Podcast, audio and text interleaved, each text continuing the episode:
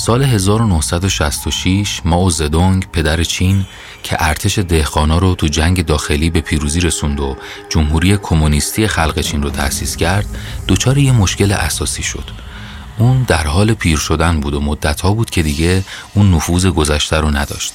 ضمنا سیاست های بیپایی و اساسش کشور رو دچار فقر و قحطی کرده بود حالا باید یه راهی برای سفت کردن جای پاش و مهرموم کردن میراثش به عنوان چهره کمونیسم چین پیدا می‌کرد.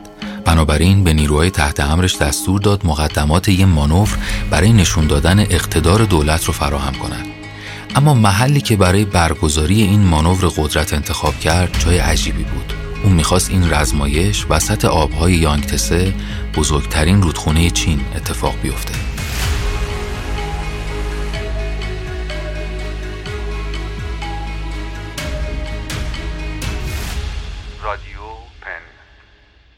چین تو دوران ماو درگیر اتفاقات عجیبی بود. مثلا اواخر دهه 60 کشور گرفتار ماجرای آدمخواری شد.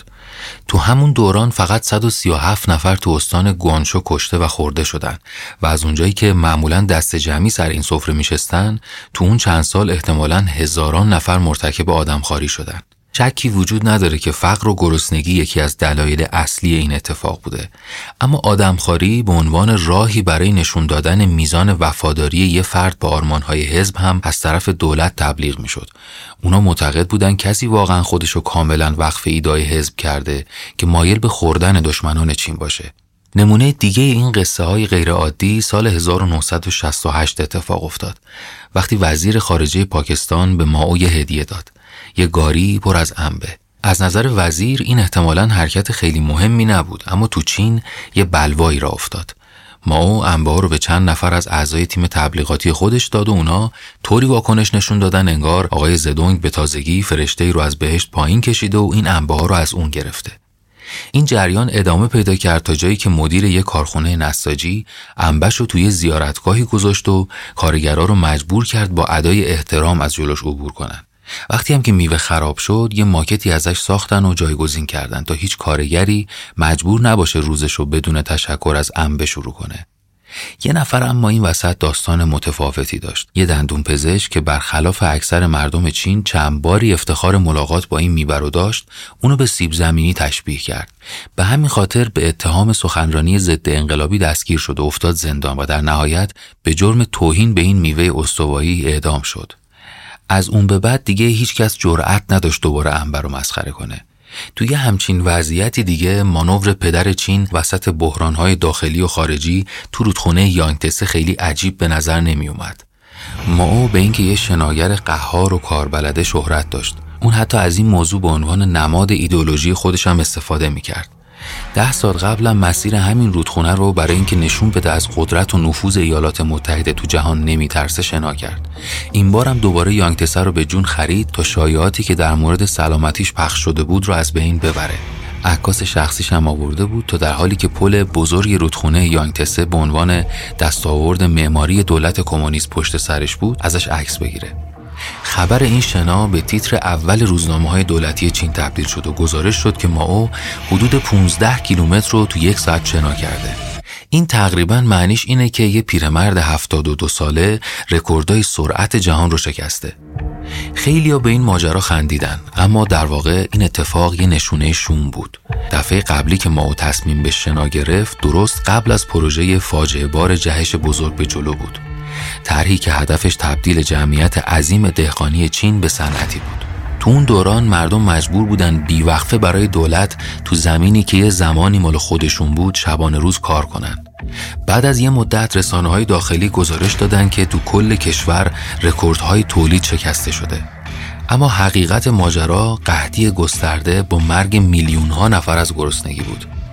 جهش بزرگ ماو سال 1962 به پایان رسید در حالی که تو اون مدت 23 تا 55 میلیون نفر در اثر فقر و قحطی از بین رفتن.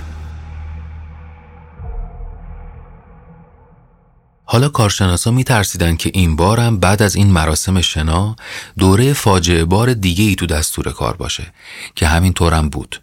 با مرگ استالین که الگوی ماو بود تو شوروی تحول سیاسی مهم اتفاق افتاد یه دوره‌ای به نام استالین زدایی تو کل کشور زیر نظر جانشین استالین شروع شد. ماو همین سرنوشت رو برای میراث خودش هم می‌دید.